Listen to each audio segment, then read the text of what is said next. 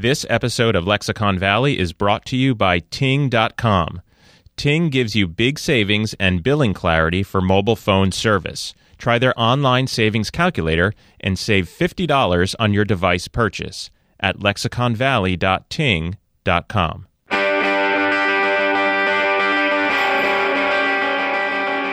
From Washington, D.C., this is Lexicon Valley, a podcast about language. I'm Bob Garfield with Mike Vuolo, and today, episode number 16, titled Our Dying Words, wherein we discuss what it is we might lose when a language goes extinct. Hey, Mikey. Hey, Bob. How was your week in New York with uh, electricity? Oh, my gosh. Electricity is so great. You know, I didn't have any here at my house, so I made this unplanned excursion. Uh, you might call it a power trip to New York, and they had all this electricity, and it was so great. I made my computer operate with it. We ran the studio with it to do on the media, and there was some illumination going on, which I didn't have in my house. We took the air and conditioned it with the electricity. I am totally down with electricity. You know, if I were ever to take up one of the trades, I would want to be an electrician. Like as a handyman or, you know, Mr. Fix It? No, just as a profession. I think being an electrician sounds really appealing, but it's not the path I chose. I did not know that about you, and you, my friend, are an enigma. Yeah, maybe one of these days I'll come by and rewire your house. Yeah, that's a splendid idea. Hey, listen, on this subject of the New York trip, I got this letter, hmm email, and let me cut to the uh, relevant portion here. At the end of the last episode, David Whitehill writes, You said something along the lines of, I have to catch a train to New York. The podcast form uses the pretense of live radio, even though it is by definition listened to after the fact. That is actually somewhat unique. On TV, you would never see Charlie Rose say to Kofi Annan, I'm sorry, we have to end this interview as I have an appointment for a mani pedi. Anyway, this strikes me as a unique situation grammar wise.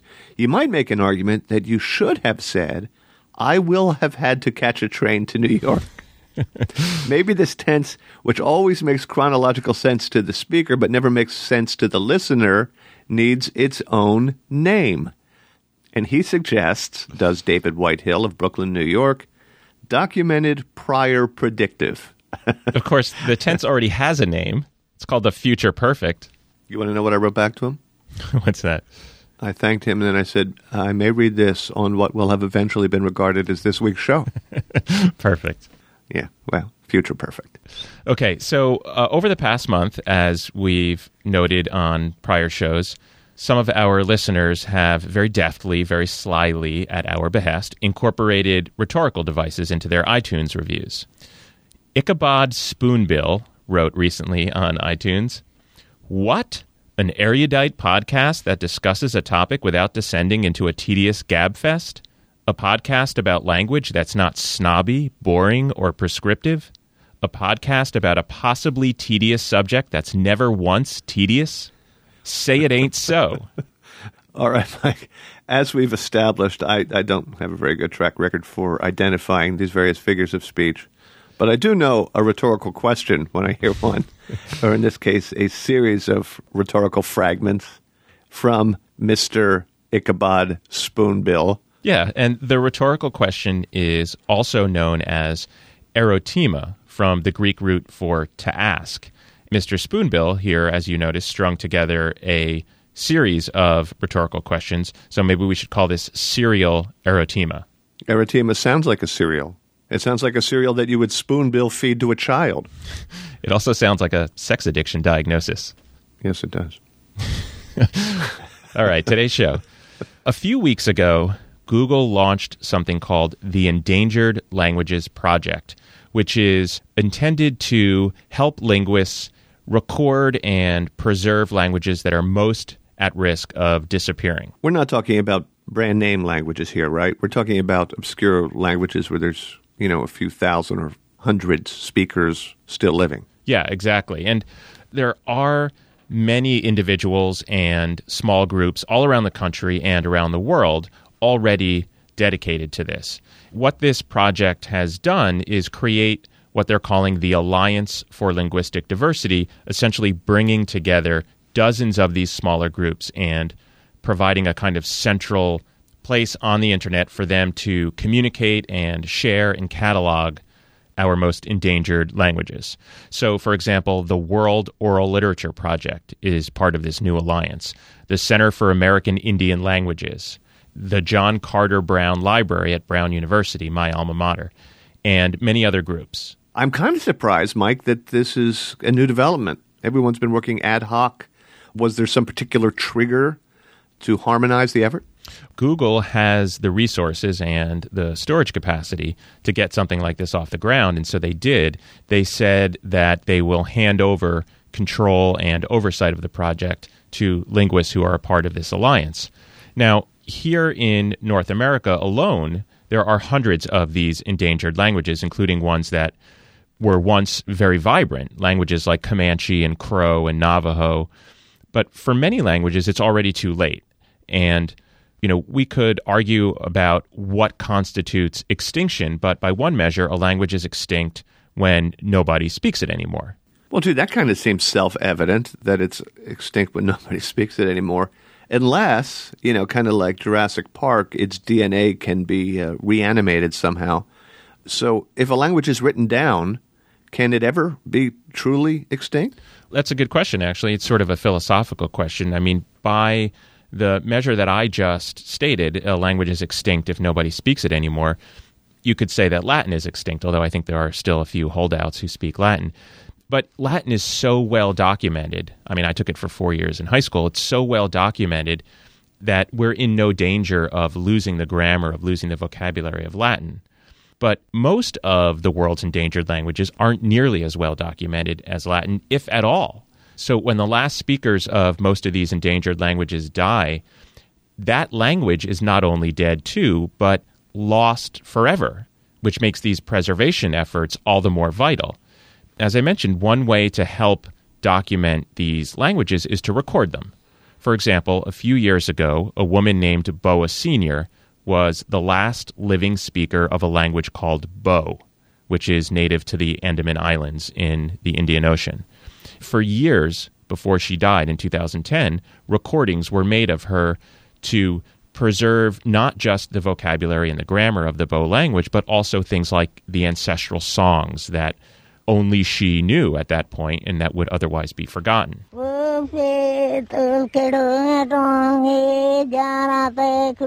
Now, you and I, Bob, did a short segment on the public radio show that you co host on the media last year, posing the question what do we lose when we lose a language? Yeah, and if I remember correctly, either I was playing the devil's advocate and trying to be a foil for you, or just kind of like a reactionary jerk and saying, uh, so a language dies, so what? Well, only you know the answer to that question. Which was it? Well, I, yeah, I'll tell you the truth. It's probably a little bit of both, but it was, it was an illuminating conversation. And like the electricity of New York City, you were doing the illuminating.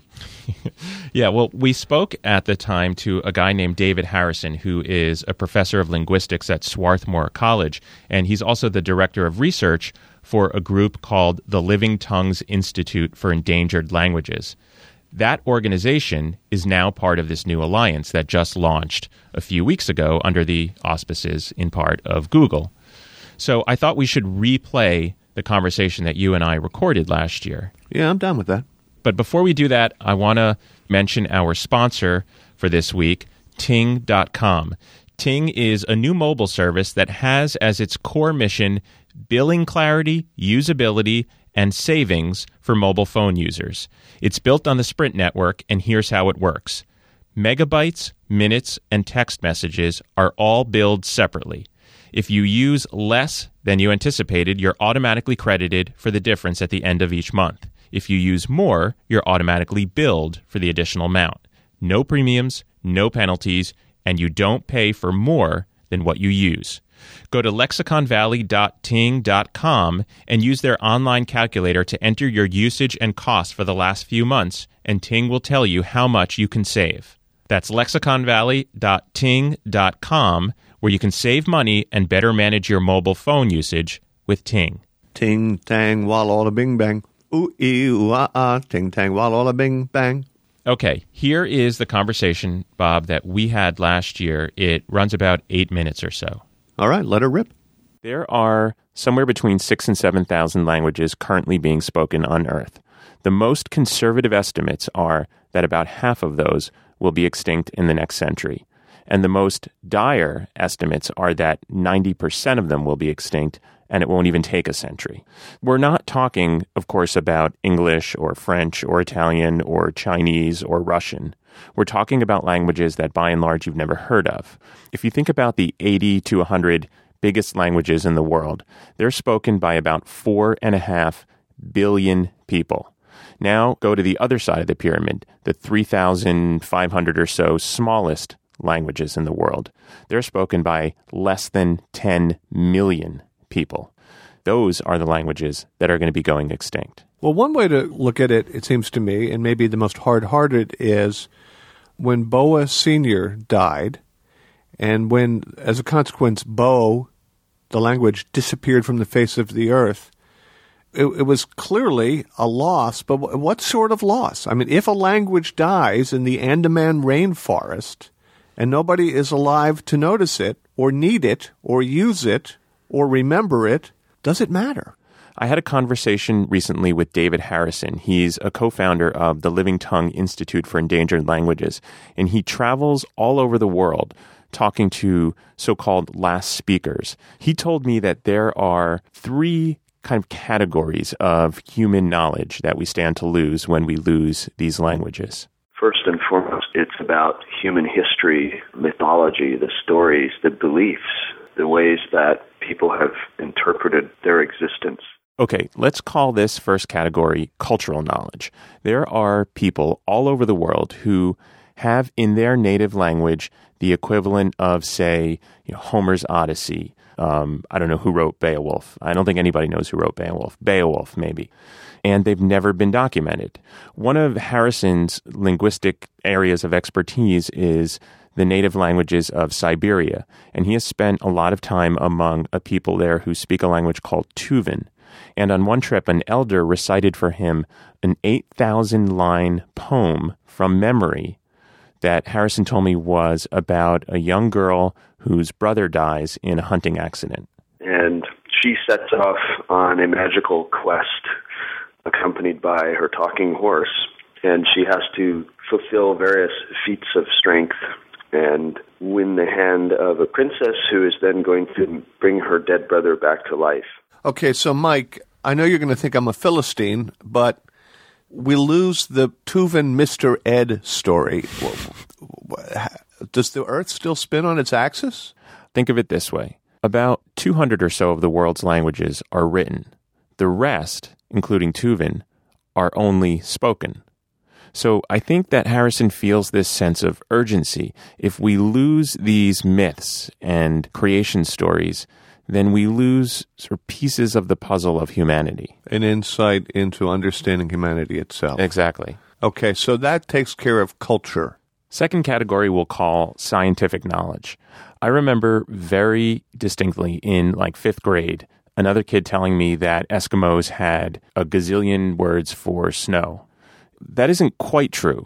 But turns out, says Harrison, that the Inuit people of North America have almost 100 words for sea ice. Now, having 100 variations on the theme denotes a really sophisticated knowledge of that theme, knowledge that is not transferable to other languages. Another example that Harrison used was from Siberia, a language called Tofa. So if you use a word like chare in the Tofa language, chare means four year old male domesticated uncastrated rideable reindeer. Um, now that's a concept that I can express in English, but notice that English does not give us the efficiency of a single word that means all of those things.